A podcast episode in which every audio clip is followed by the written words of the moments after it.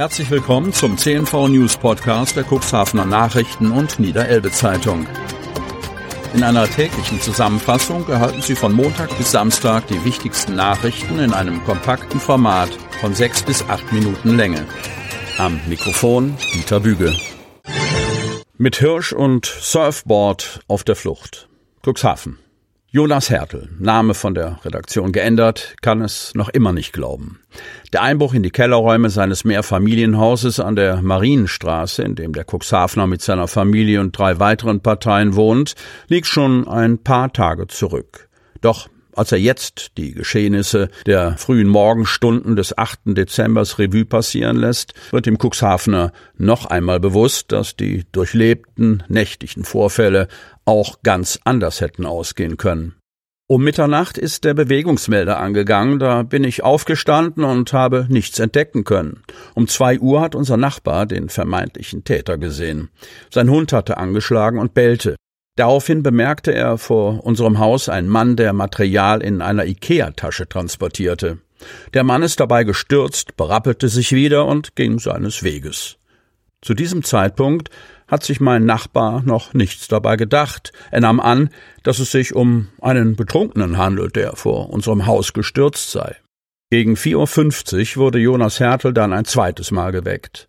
Im Haus polterte etwas. Ich bin aufgestanden und habe vorne aus dem Erker geguckt. Ich habe dort jemanden entdeckt, der sich hinter unserer Hecke versteckte und dann ordentlich bepackt wegging. Jonas Hertel zog sich daraufhin schnell seine Hose an, schlüpfte barfuß in seine Schuhe und verfolgte die Gestalt.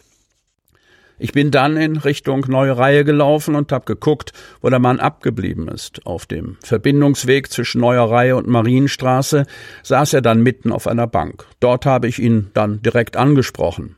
Wie sie später herausstellte, war der Unbekannte vermutlich durch eine alte Seitentür in das Haus eingebrochen. Offensichtlich in den frühen Morgenstunden von zwei bis fünf hatte er insgesamt sechs Kellerräume aufgebrochen und großzügig ausgeräumt. Er entwendete unter anderem drei Fahrräder, Alkoholiker, diverse Lebensmittel, im Keller gelagerte Sommerkleidung und vieles mehr. Auch private Fotoalben durchstöberte der Unbekannte, der bei seinem Einbruch auch den gesamten Weihnachtsschmuck der Familie Hertel kaputt zurückließ. Ich fragte den Mann, was er in meinem Keller gemacht hat, erinnerte sich Jonas Hertel, der den Täter als wuchtige Gestalt von stattlicher Größe beschrieb, etwa 55 Jahre alt. In dieser Situation habe ich auf meinem Handy den Polizeinotruf gewählt. Es war 5.16 Uhr. Ich wurde mit einem Polizisten in Oldenburg verbunden. Ich fühlte mich von den Beamten gut betreut. Zu diesem Zeitpunkt gingen wir noch von einem Hausfriedensbruch aus. Augenblicke später nimmt der Vorfall eine gefährliche Wendung. Der Einbrecher erhebt sich von der Bank und geht mit einer Flasche auf seinen Verfolger los. Der Polizeibeamte in Oldenburg konnte das gesamte Geschehen via Handy mitverfolgen, berichtet Jonas Hertel und fügte hinzu. Daraufhin hat der Einbrecher von mir abgelassen, hat einen Teil seines Diebesgutes auf der Bank zurückgelassen und ist in Richtung Neue Reihe geflohen. Das mit der Flasche war wirklich ein richtiger Angriff. Das beschäftigt mich noch heute. Der Kollege aus Oldenburg sagte am Telefon, Herr Hertel, ich weiß nicht, warum das so lange dauert. Ich würde auch selber in den Wagen steigen, doch ich sitze in Oldenburg. Das Auto, das zu ihnen unterwegs sein soll, steht laut GPS-Punkt noch an der Wache.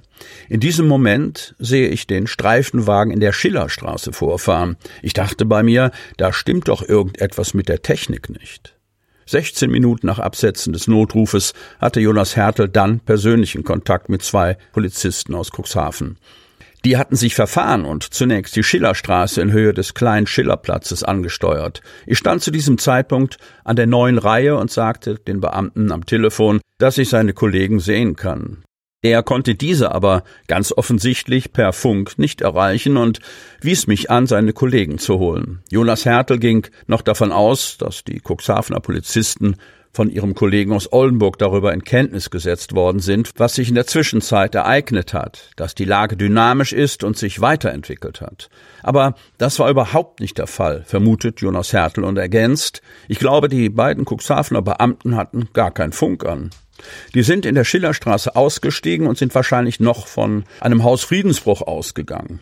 Die wussten offensichtlich nicht, dass sich das Delikt mittlerweile auf einen Straftatbestand mit räuberischem Diebstahl ausgeweitet hatte, so Härte. Jonas Hertel vermutet, dass sich der Einbrecher zu diesem Zeitpunkt noch in der neuen Reihe aufhielt. Irgendwo wird er das viele Diebesgut zwischengelagert haben. Nach 16 Minuten beendet Jonas Hertel das Gespräch mit dem Beamten aus Oldenburg. Von dem Vorfall gibt es jetzt einen Tonmitschnitt. Einen Tag später geht der Cuxhavener in seinen Keller. Er möchte ein Wildgericht zubereiten, doch der Jäger muss feststellen, dass auch das Stück Hirsch, ein Fasan und weitere Lebensmittel gestohlen wurden. Ich hoffe, der Einbrecher kann gut kochen. Es wäre einfach zu schade um das schöne Wild. So augenzwinkernd Hertel. Sie hörten den Podcast der CNV Medien. Redaktionsleitung Ulrich Rode und Christoph Käfer.